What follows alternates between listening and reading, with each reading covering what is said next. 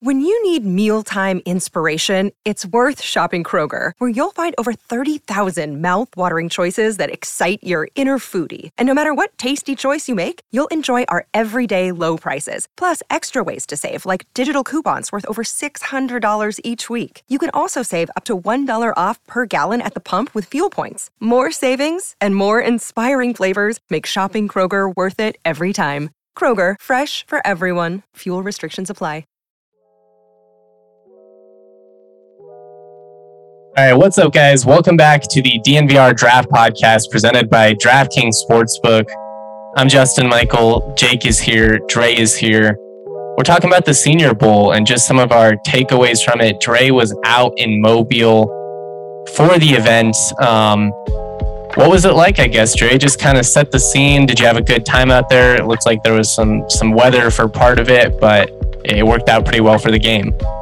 Yeah, it's kind of nuts. I mean, it, I, am not going to derail the conversation too much because there's so much to get into. It was actually a really nice showing. Um, and I mean, credit to the Senior Bowl for just really upping the level of competition and the level of prospects that they've been able to bring in um, over the last decade. It's been incredible. But they got to figure something out with these locations because we only got one good weather day. I was amazed they practiced out in the rain in day two. Um, and I think it's a semi miracle no one got injured. Um, and it made for an interesting and a bit more complex eval having one of those days in the rain. And then the third day, a lot of media leave anyway on that Thursday. No one stays around for the game anyway. So some people try to get out early on Thursday, and that was limited capacity anyways because it was in the indoor gym and you're only going to get so much room. And, you know, obviously they're prioritizing media partners like NFL Network and ESPN who actually broadcast part of that practice. Um, and you know, obviously scouting and NFL personnel on top of like local Alabama media, which is a funny choice. So we all kind of got to view that the same way through Twitter, through the actual live practice footage that we were able to see and record on NFL Network and ESPN, but that created for a much different experience as well. Because in that indoor gym, they are really limited to mostly like red zone area stuff. Um, so a, a unique setting, and I think while it keeps being a really nice showcase, all the different circumstances do kind of force you to like frame what you saw in a certain in a certain mind frame and remind yourself it's still just three days of guys playing for the first time with each other for the first time with these coaches. So it's very much training wheels and you gotta all put that in perspective. How so many yards is was... the indoor? Just real quick. I think that's like a 70 yard gym Dang. I mean, even there are like Texas's and there are high schools in Texas that have 100 yard indoor facilities. Mm-hmm. Mm-hmm. Uh, this game was at the uh, the new stadium, right? Not at old uh, Ladd Peebles. Uh, real yeah. quick, don't want to get away from the important stuff, but how was that? Yeah, we'd been at South Alabama before because of the indoor gym um, and weather. nice, nice. It's a newer facility. You have a lot more room, a lot more room to move around.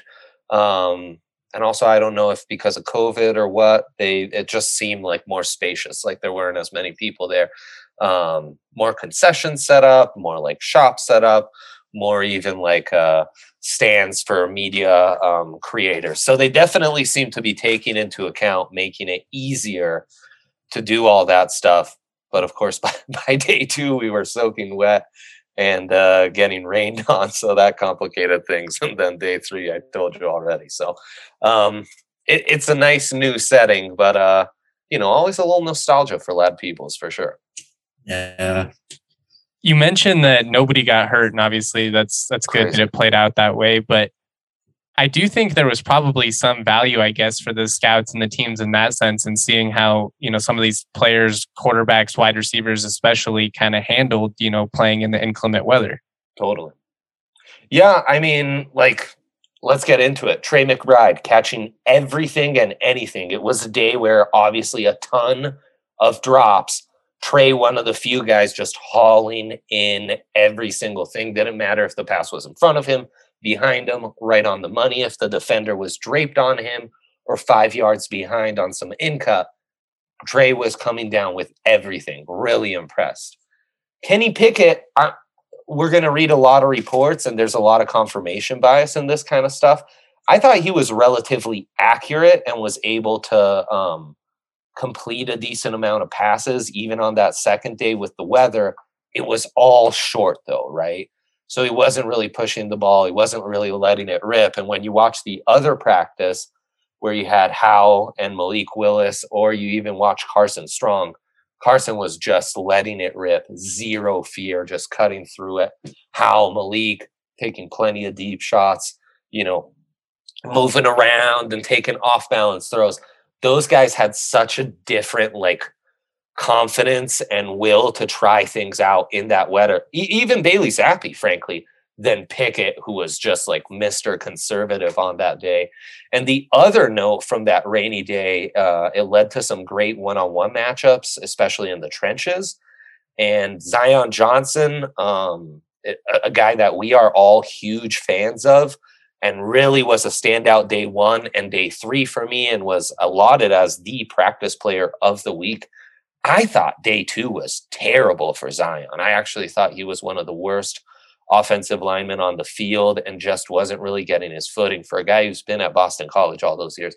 That's somewhat surprising, but to his credit, he was the only guy who stayed after practice, was practicing his snaps because he's get he was getting tons of snaps with that guard and center. Um, so credit to him for that. Those were my biggest takeaways from like, yeah, weather impacted, and the, these are the guys that both stood out and maybe we're hindered by it.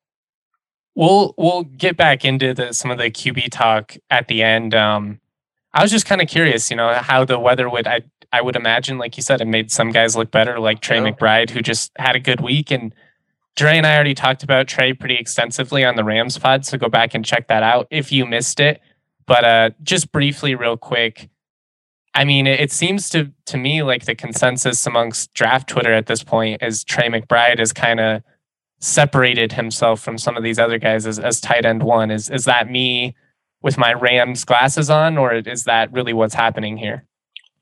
I mean, I, I don't. You guys fill me in on if you were seeing this as well during Senior Bowl week, but it really seemed to look like Trey went mainstream that week.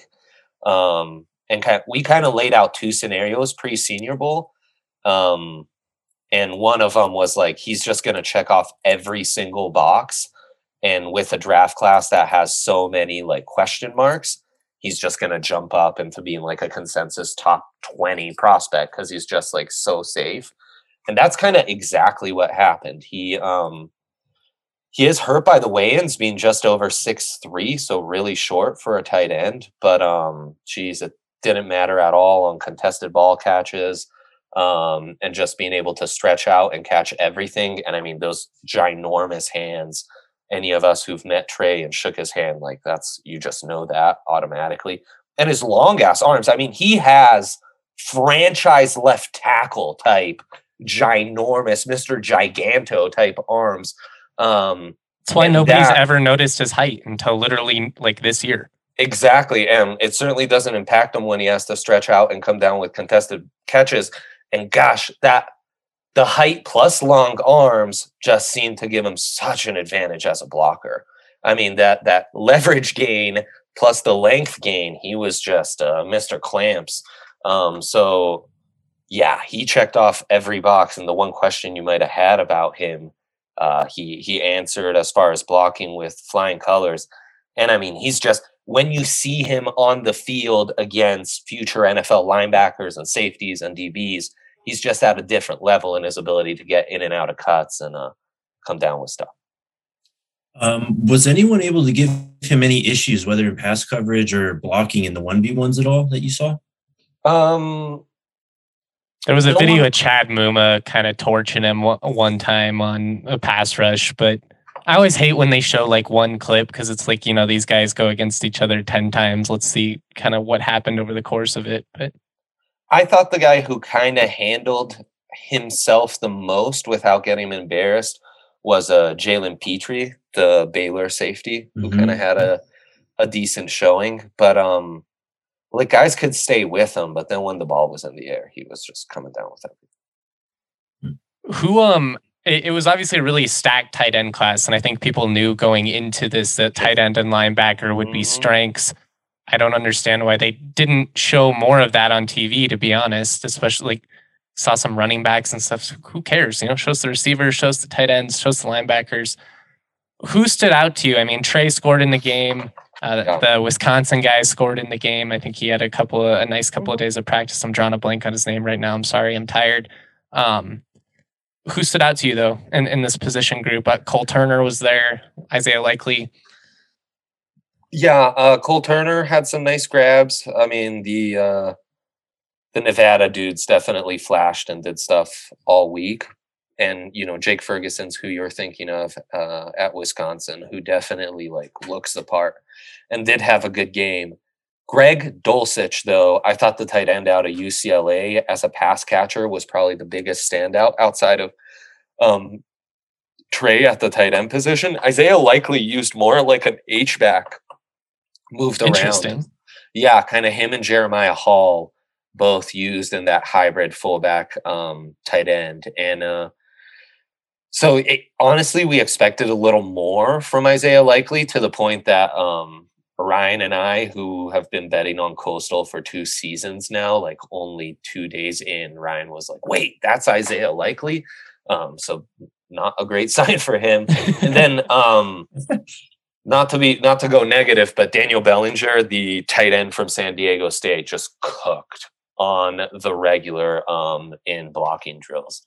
In fact, uh, why do they even do that? The, like just sacrificial lambs these tight ends put on one on ones. Like big whoop, you you beat a tight end one on one. Like okay, you might make the USFL. Like good for you. Right. Let's let's see some real. Well, this happened in the game. I think uh, it was Charlie Kolar just got absolutely blown up by somebody like real early on, and it was just like, well, I mean, that's what happens when a big edge that uh, is way more athletic than the you know a big white guy and Charlie Kolar comes through bursting through the lines, swim and move, all these arms flying.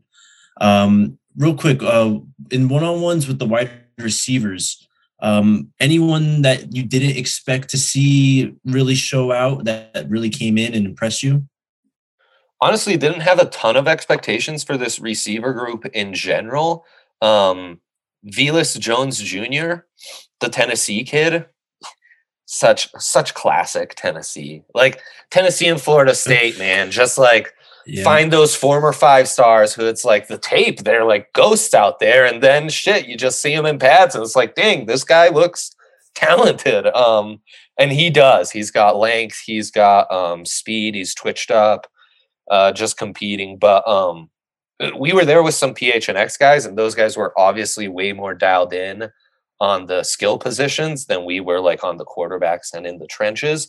And uh, Jalen Tolbert was a guy who they just constantly were praising. And, you know, when I'd kind of see stuff, it really was like Tolbert, the uh, South Alabama kid, so local standout, mm-hmm. um, was actually coming down with a ton of balls and just like separating, moving, moving really smoothly. He's got, he's kind of a big body wide receiver too.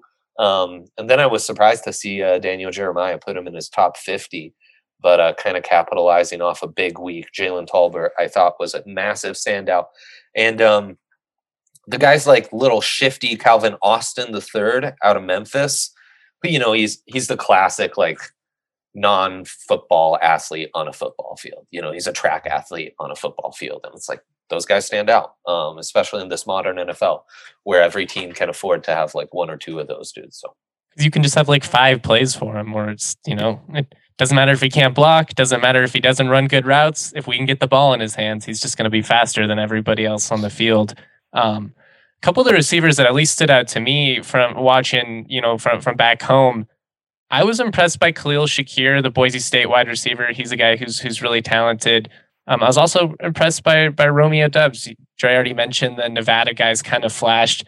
He's a big body wide receiver, can really go up and get it, but I think he he showed his versatility a little bit more, at least with some of the clips I was able to saw. You know, you look up all his highlights; it's just him kind of t- torching people on go routes or you know mossing people on fades. But he's a he's a nice little receiver, and I think he's pretty fluid for a guy with his size. Great point. Yep. uh, Romeo is definitely a guy I neglected. I thought Alec Pierce looked good too. Um, maybe didn't blow you away, but he's a guy who just looks like solid in all areas. He's got good length. He's a good route runner. He positions his body well. Um, won a ton of plays. You know, the Cincy wideout looked good. From what I saw, it seemed like uh, Danny Gray, the SMU receiver, uh, had some really nice plays too. He seems like of everyone that I saw, at least, um, to have the most top end speed. He was able to really stack and get on top of defensive backs really quickly, and it created for some easy throws for some quarterbacks deep in the one on one period. The moment we've been waiting for since September is finally here. In honor of the big game, DraftKings Sportsbook, an official sports betting partner of Super Bowl 56, is giving new customers 56 to 1 odds on either team. Bet $5, get 280 in free bets if your team wins. If you're not a new customer, that's okay. You can always get involved with the Super Bowl 56 props or just hit up the same game parlay. The more legs you add, the more money you can win. DraftKings is safe, secure, and reliable. Best of all, deposit and withdraw your cash whenever you want. Download the DraftKings Sportsbook app, use the promo code DNVR, get 56 to 1 odds on either team. Bet $5, get 280 in free bets if your team wins. That's with the promo code DNVR at DraftKings Sportsbook, an official sports betting partner of Super Bowl 56.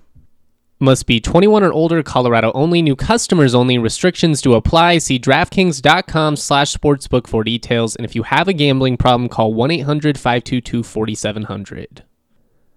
All right, I also want to tell you about my friends over at Ranch Rider Spirits, launched in 2019 and born from a food truck in Austin, Texas.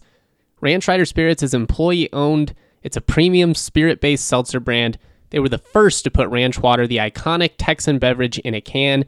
They use reposado tequila, six times distilled vodka, sparkling water, and fresh squeezed citrus. They don't use any added sugars, no artificial preservatives, no sugar at all, no shit. After two years on the market, they have established themselves as one of the top 10 fastest selling alcohol brands in the country. To pick up your own Ranch Rider, visit ranchriderspirits.com to find a location near you. It's going to be perfect. Super Bowl's coming up. Obviously, need some brews, want to relax, maybe have some ranch rider, eat some nachos. Sounds like a match made in heaven. For a for a class that wasn't necessarily a senior bowl class, I should say, the wide the draft class, the 2022 wide receiver class is is awesome. But the you know going in, I don't think it was that exciting, at least on paper, for the senior bowl. So I was kind of pleasantly surprised how how some of these guys performed, especially the Mountain West guys. Nice to kind of see them make a name for themselves. Let's flip it over to the other side though. Were there any defensive backs that kind of stood out in, in coverage? Anybody you think has really helped their draft stock here? There wasn't, I mean, there wasn't anybody that was like glaring to me that I was like, man, you got to have that guy. Uh, I mentioned Jalen, Pitre, who I thought was solid, and Coby Bryant, the corner at um, Cincy, Cincy, probably the highest ranked corner that we have. Well, we'll get into that in a sec. Uh, in the in the discussion to be the highest ranked corner that was there in Alabama, um, right there with Roger McCreary and Derion Kennard or Derion Kendrick. Holy shit, those two give me such issues. um, in, in attendance, right? And um, he was super consistent. And we haven't talked about him much during the season because he was opposite Sauce Gardner and didn't get tested too too too much. But um, that kid's super solid, and I think you know he could fit so well in some of these um, cover three schemes you're just seeing more of, just because he's super solid. Roger McCreary, as advertised, dude, just a dog out there competing. Um, really looked the part. Really looked the part. And Derion Kendrick, the Georgia former Clemson guy, a dude who on this podcast we have been talking about for at least two years, man, absolutely roasted day one, really picked it up the next two days. It was kind of wild seeing him consistently get beat. Um, it wasn't even like, oh, it was one guy specifically giving him trouble. He was just getting um, beat especially deep the entire day. And he was on that American squad with Malik and Sam Howell, who just were like not afraid to let it rip at all. And he really um, was hurt by that. So those are guys that um, stood out, good and bad, and kind of the bigger names. I will say, who who's the guy with all the length? Okay, I'll look this up. Is it the UTSA guy? Yeah, the UTSA kid. Um, yeah. Is so long. He's like wide yeah. receiver long, like in the six three, six fours. So obviously he's he, he's gonna look not super twitched up and gonna struggle when he's pressed up and closer at the line of scrimmage with some guys. But that length and kind of his movement um, on intermediate to deep routes really stood out. And he feels like a guy, a developmental piece who could be intriguing in a couple years. Yeah, I saw the same thing with him. Uh, the length was it just popped off the screen, honestly. Yes. And then you go to the numbers here. Uh, he has easily the biggest wingspan at 79 inches. Um, almost has left tackle length arms, uh, which is crazy. Um, but yeah, I did see some of the same things. He did kind of when it became a foot race and he you know was forced to kind of really turn and bail uh, you saw some limitations there um, and obviously you know when you're that lengthy and stuff that's probably going to as you said where you're probably going to be the most exposed um, but off the line is where i was most impressed with him same with mccreary i thought he was really smooth uh, off the line too um, and I saw the same thing with Kendrick. He got caught reaching in the cookie jar a couple times, and the wide receivers just off the line just beat him. Um, but overall, it was a, a, very impressive group. I thought uh, very fun to watch. The uh, there's a North Carolina guy at cornerback. I can't uh, find his name right now, but he was impressive at times. I thought also. For the record, the UTSA corner is Tariq Woolen. We didn't say his name at any point. Yes. Um, yeah, we need that. Good catch. You guys want to talk linebackers?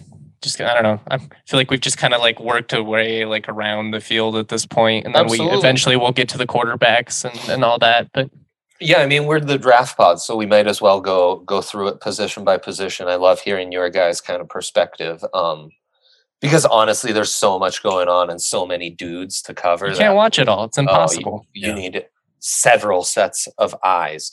Um, yeah, it's a shame we don't have Hank on here because Troy Andersen, uh, Montana State, did stand out, um, moving well in coverage. The dude's got really good size and stuff. I thought Derek Beavers, the Cincy linebacker, uh, showed some things both in pass rush drills. Look, he's not going to be the smoothest in coverage, but I thought he did enough.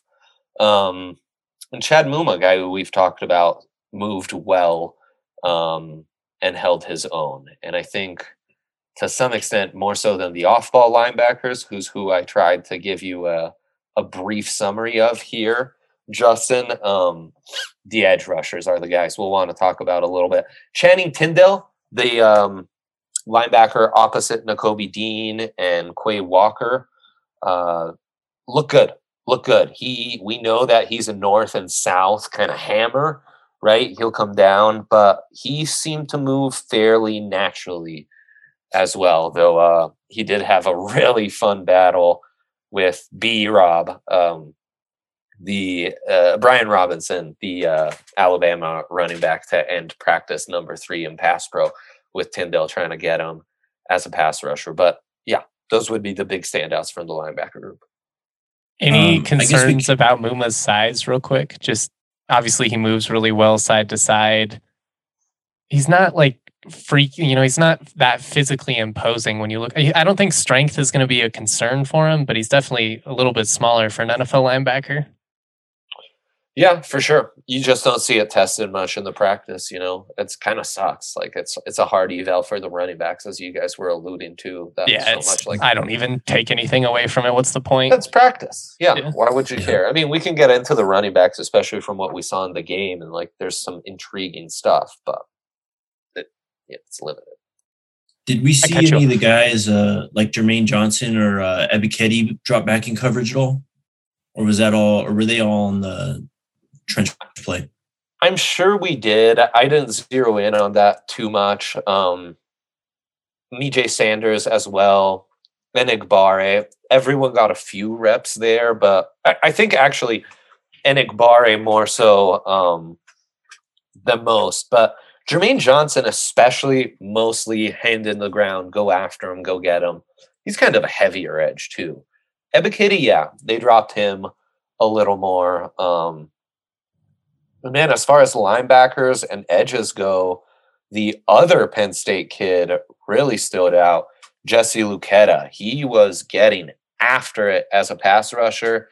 And um, I mean, we might as well get into it. Uh, Jermaine Johnson, certainly a standout. Man, he's all power and length. And so sometimes he does leave you a little bit to be desired as far as twitch and being able to like counter if he doesn't win on the first move or kind of get that first step. But man, he's he's a handful. And then um Myjai, Myjai really stood out. Myjai just he's a guy who if you didn't know, you'd be like, Whoa, who's who's that guy? Um just I think he plays. cemented his status as a top 50 prospect. Oh, a hundred percent.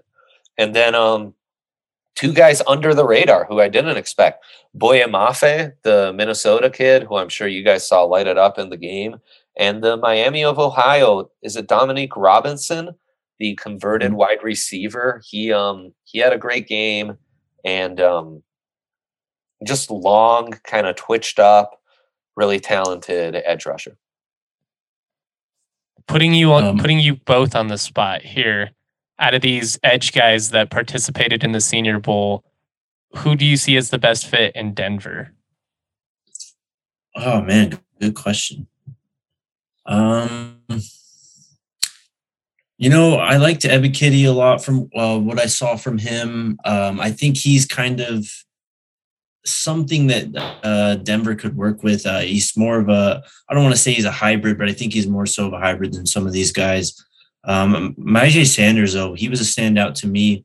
Um, and then why not go back to the Ohio State well? I thought Tyreke Smith played well at times too. No. Um, really showed some burst off the edge. He could really turn the corner on some of those tackles. You know, I'm honestly mad at myself. I'm mad at draft Twitter. I'm mad at us. I'm mad at a lot of people. Um, and actually, um, maybe more of a standout than the Miami of Ohio was DeAngelo Malone. Western Kentucky kid who really was a phenomenal edge rusher. But no, I'm upset at all of us for not talking about Kingsley and Enagbare enough.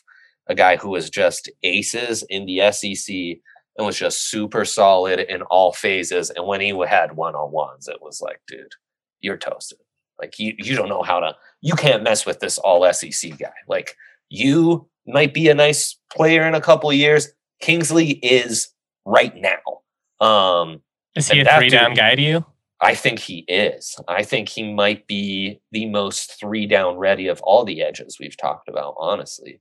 Um, because I, I, was I was gonna say that was probably my biggest concern about all of them is I like Sanders yep, a lot, yep, and exactly. I think this kind of pushed me more towards wanting to buy into him. But I don't know. I do worry that he's more of a third down type guy. But. I mean, there's value in that. It's not like you can't. You know, there are guys that do that and get ten sacks a year. But I, I, would, I think it would be nice for Denver at least specifically to find somebody that can be that you know Von Miller role that you know his his impact in the run game, especially these last couple of years when some of the Super Bowl fifty pieces had moved on was was substantial. I mean, it doesn't necessarily stand out in the in the stat sheet, but just the work that he does, and they got to double him, and I don't know. It was. I a, mean, I think there's a lot of really intriguing developmental edges, but Kingsley's more like the real deal right now. Yeah. You know, and maybe limited upside compared to some of these other dudes, but whatever. Just looking at the measurements, though, it looks like he has the biggest hands, biggest arm length, and one of the biggest wingspans in the edge class. Um, it was on display at times. You could see him just get an arm right inside uh, on the chest in some of these tackles and guards, and it was just game over from that point. Yep. I don't want to use hyperbole, but it kind of reminded me, especially with the like how low he could get, kind of reminded me of Demarcus Ware with the way he'd use that arm and then just kind of get around the edge there. Um, it was a lot of fun. I, I, I was impressed. Like I don't think anybody necessarily lit up the world, at least in, in what I saw, but mm-hmm. I, I mm-hmm. think everybody was solid. Like all these guys, but if you could get them in the mid round, I, th- I think you'd be pretty satisfied. Um, right. Before we move into the trenches, how uh, did you see? Did you get to watch Devin Lloyd at all while you were out there? Mm. No, no, wasn't out there, so really sucked. No Devin Lloyd. Um, I was gonna say I didn't. I didn't see like any tweets about him hardly. I didn't get to see it. Like that was hardly on TV. Like it was like he wasn't even there. Yeah, he was one of the top guys that stood that didn't come. So okay, it is what it is. Yeah, exactly. Um, man, the trenches, these defensive tackles. We've kind of been in a defensive tackle drought the last couple years. It's something we've talked about on this pod. Um,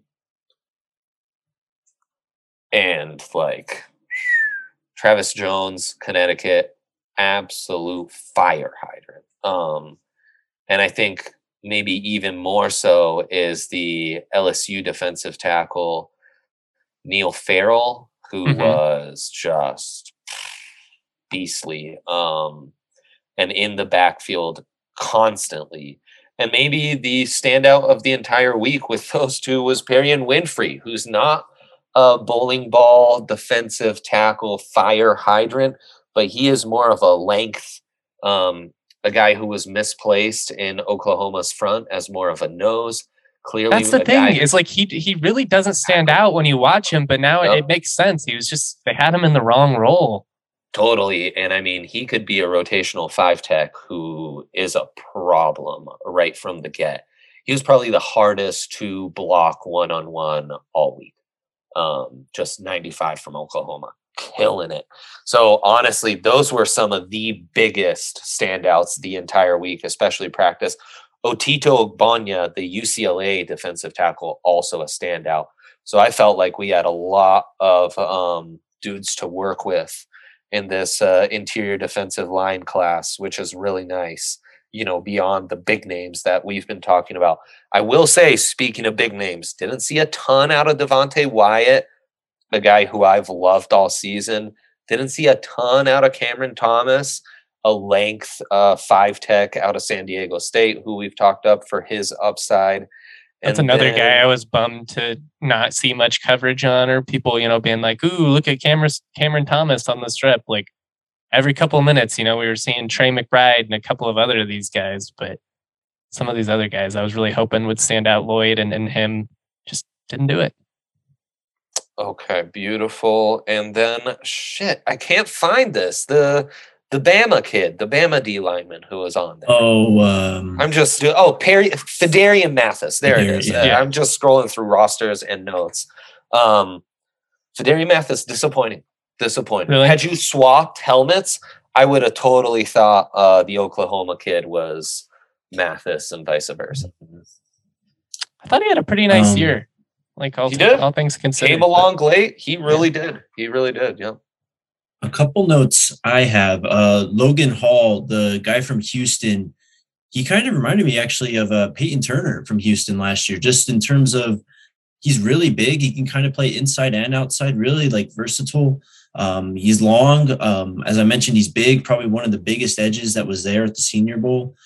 Um, but you saw that versatility in the one on ones. Uh, I thought Devonte Wyatt had some moments um, particularly rushing inside in one on ones. For sure. Um, but for the most part, I agreed. Um, and then who else do I have? Oh, did you see the one on one battle? apparently, uh, there was a best of three between Darian Kinnard and Jermaine Johnson. Were you there yeah. up close and personal for that? Yep, we were. The stadium's basically empty now. That's how the Lions um, ended every single practice by kind of highlighting a lit one on one from earlier in the day and making that an offense versus defense. And whoever won that one on one matchup, then the, the loser's unit, so the offense or defense, would have to do push ups. Um, that's how they ended day two. It was awesome. Um, Johnson just like murders Kinnard on the first two, and then Kinnard got him to end. He locked him up on the third one, completely locked him up, and um, won the day. That's a great segment into the O line since I only have eight minutes left. Um, a lot of guys we had our eyes on. Kinnard, I thought, was definitely pretty disappointing. Mostly tried at right tackle. The former Kentucky right tackle um, so shouts to our guy Kentucky UDFA. Um, yeah, just not not as consistent as I would like. I came into the week um, lauding Jamaree Salyer, the left tackle out of Georgia. Honestly, I was starting to cook up a take of like I'd I'd prefer Salier at forty than Ikem Ekwonu at nine. because they're similarly powerful. Um, bruising offensive tackles who honestly might be better put inside. I was off. Ekwonu has a different like mass and ability to move people. And honestly, speaking of mass and ability to move people, watching Daniel Faalele, the massive right tackle out of Minnesota, who's just like a different dude. Talk about non-football athletes out of, on a football field, right? Um, I I don't know how that's going to work. He's he's kind of a novelty prospect. I don't think that's a dude you can throw out there for 50 snaps and ask him to pass pro 30 of those and survive. I, I don't know how you do that. Um, I, I just don't, think that size can play. He was just beat consistently. Amazing to like as soon as he entered, I just gravitated over to him, was taking photos, taking videos. Like he's fun to watch, and it's kind of amazing. He can even hang with most of these guys at that size, but I'm out. I'm officially like out, out. Um, yeah. Max Mitchell, Louisiana Raging Cajun, um, small school guy who, you know, we didn't talk about a ton because the small school guys we were really focused in on were Bernhard Raimann Central Michigan, and uh, Trevor Penning, Northern Iowa. Both those guys inconsistent, but showing you flashes. And Andrew Stueber, Michigan, a guy who we've kind of wink, wink, like, dude, don't overlook that Michigan O line. I don't think he'll stick a tackle, but man, he's super solid. I trust mm-hmm. him on with a day three pick for sure. Yeah, him and uh, Hall, the guy from Houston, had some really awesome battles to watch. Um, just a couple of notes on what you said. Uh, agree completely on Daniel Faalele. I thought particularly Myjai Sanders just getting around the edge on him. It was almost too easy. Um, and then going back to our guy Zion, man, that dude's tree. He's got tree trunks for legs, and his like lower body and anchor. I thought overall was the most impressive out of everyone. It's like he just swallowed up every single bull rush coming yeah. at him. Um, right, his anchor, right? Like you just yeah. see that that combination of foot, just mobility, and then that that hip flexibility to get the feet in the position and then just relax it in and keep you where you need to be. Man, that shit's so hard against these like these dudes who are just all leverage and strength. Um, and Zion stood out. I, I before we get back to your notes, I do want to add Cole Strange, UT Chattanooga, really amazing second day practice in the rain. And Abram Lucas, while all the other guys had flashes, good and bad, of all the tackles, the Washington State left tackle, uh, right tackle, I, I apologize, I actually thought was the most consistent and looks to be the most promising and NFL ready pass protector that we saw. Um, I just have one more. Chris Paul of uh, uh, is it Tulsa? Uh, yeah.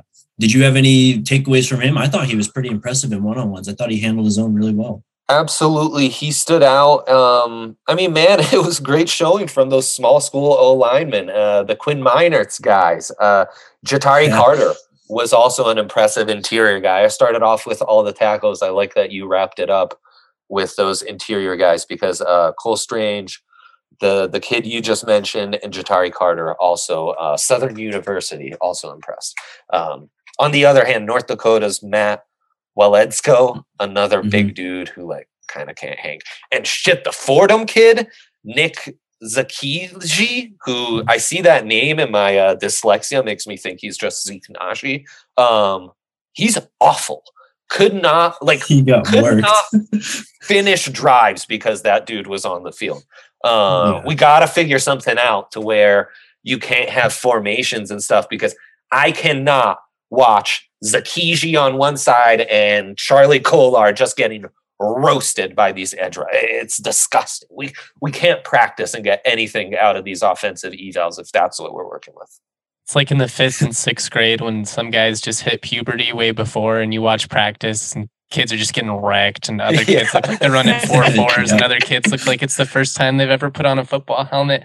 Um, Dre has to run, so just let's let's wrap it up with some QB talk. All right, I also want to tell you about Ripple. It is a fast acting, dissolvable, edible Clinically proven to hit two times faster than the leading gummy, it starts absorbing within 10 minutes, so you can depend on a consistent experience every single time. With Ripple dissolvables, you can make anything an edible. It's flavorless, it's a dissolvable powder. Ripple Quick Sticks are the most convenient way to get the fastest THC. Just pour it on your tongue. Ripple products come in a variety of doses for whatever experience you're looking for. And what's awesome is there's no sketchy science here. It's a lot more dependable. Ripple's speed and absorption were studied by Colorado State University in a randomized placebo controlled trial with real people. The results were published in a peer reviewed journal. This isn't some sweaty dude making edibles, you know, over the counter. This is legit science. So, where can you find Ripple? At Colorado's premier dispensary, Lightshade, they have 10, soon to be 11, starting March 1st, convenient Denver, Metro, and Aurora locations. They offer something for everyone from the casual consumer to the connoisseur. Lightshade has a premium selection of cannabis concentrates, top shelf flower, edibles, tinctures, accessories, and more. And podcast listeners can get 25% off non sale items when they use the code DNVR. Shop online at lightshade.com for pickup or visit a Lightshade location near you. I'm telling you, it's convenient, it's clean, it's great, and 25% off. That is a killer deal. So hit up the nearest Lightshade location near you. Again, 10 locations, soon to be 11 in the Denver metro and Aurora area. Dre might have, might have to dip on us at, at some point during the conversation. But I think online, at least, the, the, the consensus seems to be that Malik Willis and Pickett kind of did well for themselves, all things considered, but nobody you know, blew it away. And it's it's the same weird dilemma I think that we've been in for a couple months now, where it's like there's things to like about all of these prospects. There's also a lot of reason to be hesitant with all of these prospects. Malik Willis, he's been your guy for a couple of years now. Let's just start with him, Dre. We saw yeah. a lot of plays with him running around. How much can I value that though, especially in a senior bowl setting where I don't think guys are necessarily going to murk you in the open field? There is a vision, patience, and like him consistently being able to turn the corner and just like disappear from second level NFL talents that does stand out given that he comes from Liberty. And it's stuff that translates when you watch like the Ole Miss tape or some of his other Power 5 tape, but just to just see that um when like how elite is his athleticism is going to be a question. And the other thing was you saw all the inconsistency. One of the biggest things that's going to stand out to Malik Willis and probably isn't going to be online or on any of the videos is they were doing the simple footwork drills with the bags um, and throwing in the net, but you're just like, mm-hmm. um, and how and Bailey Zappe at a different speed than Malik, who's going like, he, he's very mechanical, thinking through it step by step. Um, so, I mean, you're just starting from a completely different place and where you need to refine him and what have you. But the most high end throws of anyone, especially on the move. I mean, he's a natural, man. He's a natural. And I think the big thing for him was just um, getting that in person look that the athleticism and arm actually translates and is for real, for real. And Howell was kind of the same way. I honestly thought Howell was the second standout and again, though, that's kind of as advertised. Howell just doesn't have that those small school questions he need to answer.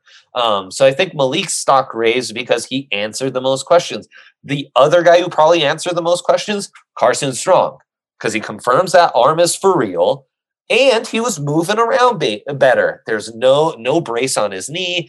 He's one of the few guys who you're actually going to kind of praise for like taking off and running on a seven on seven or even an 11 on 11 or like you know throwing on the move a little bit because you didn't see much of that on tape and it's reminiscent of kind of mac jones where you saw mac jones do some of that stuff and i was like yeah, shit i don't hate it actually. Um I, I saw Ridder kind of people pick up that hype after the game but just like talk about uh, the other guys confirmed some of my concerns or you know kind of quelled some of my some of my concerns. He he only made me more concerned that he's not processing Agreed. and it's all one read right now. It's all one read, and he's just so reliant on his athleticism. And when you see his athleticism compared to some of the other guys, he's got the size. He looks the part in pads and a helmet, but outside of that, eh. um, and Pickett, man, Pickett sadly is very much as advertised. And he didn't answer the concerns you had, which was how high end is that talent? Um, so I actually think he lost himself some money in this one. Who do you think was the best quarterback in one on ones, just in terms of being able to really make the receiver shine in that setting? It's probably Carson Strong. His deep is absurd. Like he hit the loft that he can put on it. It's just one of those where it gives receivers time to run under it. He's never going to leave you short, and that's such an asset, especially in that scenario. You know, you don't always get to do it in a game. I mean, how often do you get to drop a, you know, a, a drop it in a bucket from 60 yards out in a game? Not very often, but in those type of settings, it's fun to watch. It's something I've talked about in his development this year. Last year, he was so nice with the touch, but there were some times where it was almost like he was too touch happy. This year, he seemed to really mix up the fastball and, you know, the more touch ball really beautifully, especially in tighter areas in the red area. He was really acing it. But honestly, I mean, Howell and Malik were the other two guys like who really let their wide receivers shine. Um, that's where the DBs were most under pressure because those dudes weren't afraid to throw anything. I almost gave the wide receivers some confidence to it. Those assholes were like running some deep routes when they were supposed to practice in cutters and almost got in a fight with the defense who was like, what, what are we doing? This isn't what we're practicing. you can't just torch me when I'm expecting something else. um, so, yeah, that's uh, did um did any of these guys at the Senior Bowl, in your opinion, do enough to at least make it a question that they could be QB one outside of Pickett, who was probably kind of the consensus QB one going in?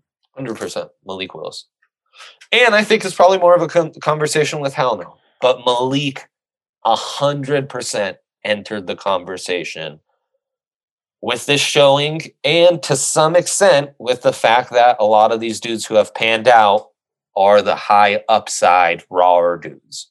We're going to end up with three of these goats dudes going in the top 15 after all of this hesitancy and like, oh, is there even going to be a top? Oh, they're all going to go. It always happens. Always, always happens. happens. Always happens. Yep. I would set that over under at two and a half in the top 15. And I'd be very on the fence. But this far out, I think enough changes to where you can take the over two and a half and you'll get that third selected. You need to combine and like to interview well and have, you know, like one team fall in love with the like the Sam Howell type, the one where people are like, is he gonna be, you know, the end of the first round or second round pick? And then that guy ends up going 15. And you're like, oh, okay, all right. I guess they really liked him. Um Trey, do you have any other thoughts on the quarterbacks? Um, thank you. It's nice to, to kind of hear some of this inside perspective. Um, NFL, please make more of the practice available to the public via like streaming please. and stuff. Like so many people live for this shit. Why is it so limited with the accessibility? Is it because they want it for teams? Like I, I don't know. Maybe they don't want us to see it, but it just so seems dumb. like it's poorly played out. Everyone who this actually impacts winning and losing in the NFL has the copies if we just want to be able to watch it to create more content, who cares? Like, if what we if the content we create off of this is impacting any actual NFL decision making, that's on them. That's not on us. Um, let's close it out. Two running backs I thought looked good. D'Vonte Price, Florida International, skinny legs. Dude's a big back with little back movement skills, super intriguing. Jerome Ford, um, that new kind of back who can be a factor as a wide receiver and running back just moves different. Really nice to watch. And then um, the Florida back started coming along. That's Jake's guy. So I'll let him finish that out. But third day looking nice and um, game looked nice. And talked about B Rob. Uh, he's he's so reliable on third down. As much as we can talk about complimenting Javonte Williams with a scat back, a super reliable third down back like B Rob would also complement him nicely. I will leave on that note but um, I will let you guys carry out the running back talk. This has been awesome, guys. Can't wait to do the next one and get into an updated mock with everything we've seen and heard from the Senior Bowl. It's draft season, baby. Cannot wait. Thank you guys. Much love, Dre. We'll actually have two episodes next week, guys. So keep uh keep locked in. We've got a ton of draft content coming your way. Um, we'll we'll go back to the quarterbacks too before we get up because we didn't really say anything. Um, mm-hmm. anything else you want to say on the running backs? I mean, to me, like I yeah. I didn't spend a ton of time watching them, so yeah, and you know, kind of as we mentioned, they're pretty much the toughest position to really evaluate at the Senior Bowl, just because of the setting. Um, obviously, you don't want these guys running full speed, running through their own teammates and other draft draft pos- prospects. Um, but in that regard, I thought that Rachaad White out of Arizona State and Abram Smith out of Baylor in the game, those guys really stood out to me. Um, I did see a lot of uh, Twitter hype and stuff for my guy Dameon Pierce out of Florida. Um, I also saw some Twitter hype for uh, Brian Robinson too, just in terms of pass pro and third down stuff, like Dre said. Um, so nice to get some confirmation there.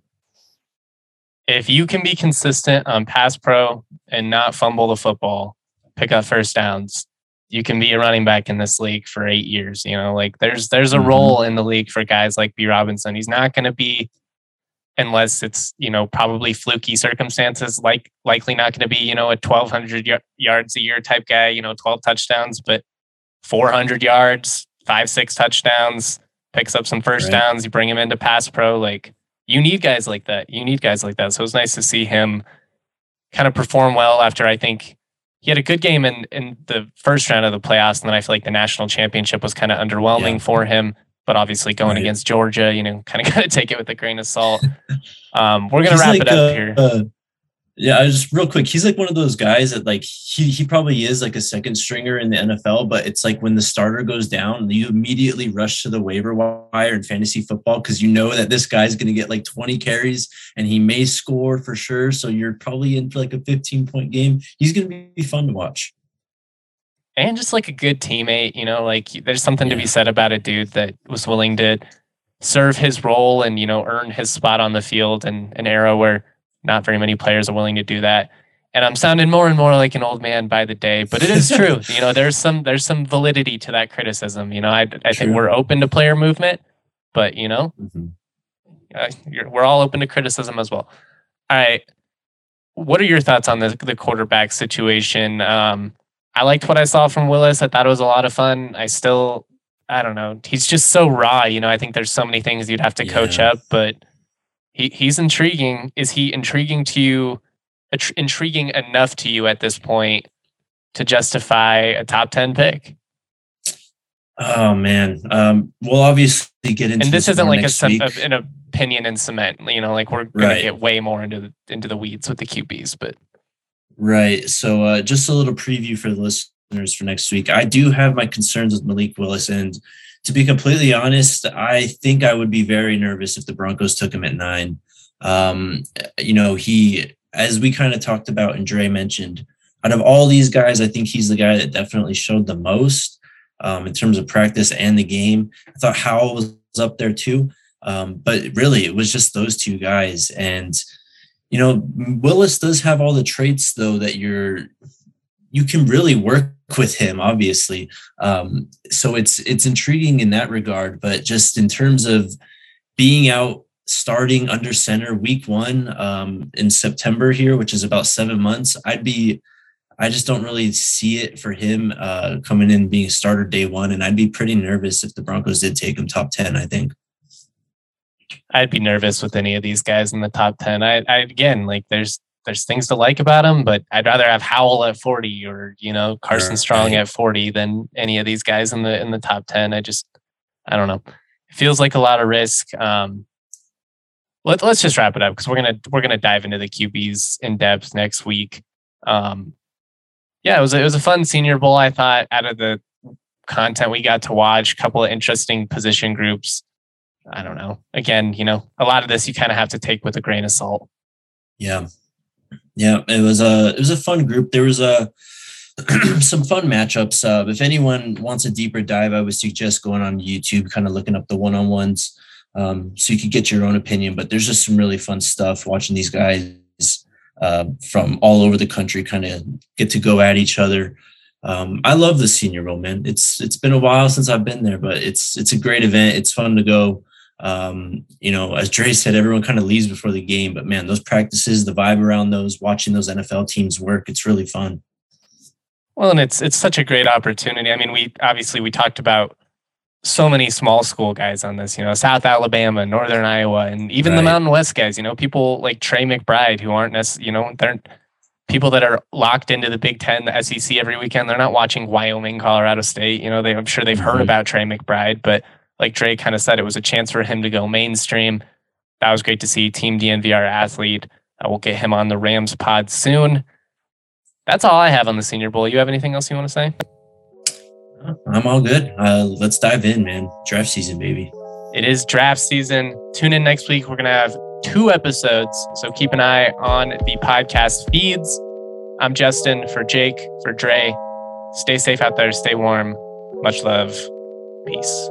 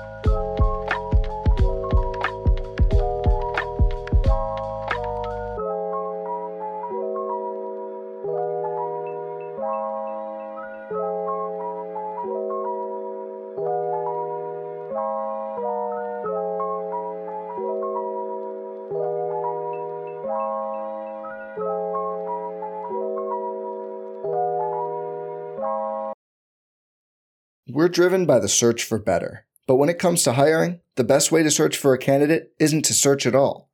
Don't search, match with Indeed. Indeed is your matching and hiring platform with over 350 million global monthly visitors, according to Indeed data, and a matching engine that helps you find quality candidates fast. Leveraging over 140 million qualifications and preferences every day, Indeed's matching engine is constantly learning from your preferences Join more than 3.5 million businesses worldwide that use Indeed to hire great talent fast. And listeners of this show will get a $75 sponsored job credit to get your jobs more visibility at Indeed.com slash BlueWire. Just go to Indeed.com slash BlueWire right now and support our show by saying you heard about Indeed on this podcast. Indeed.com slash BlueWire. Terms and conditions apply. Need to hire? You need Indeed.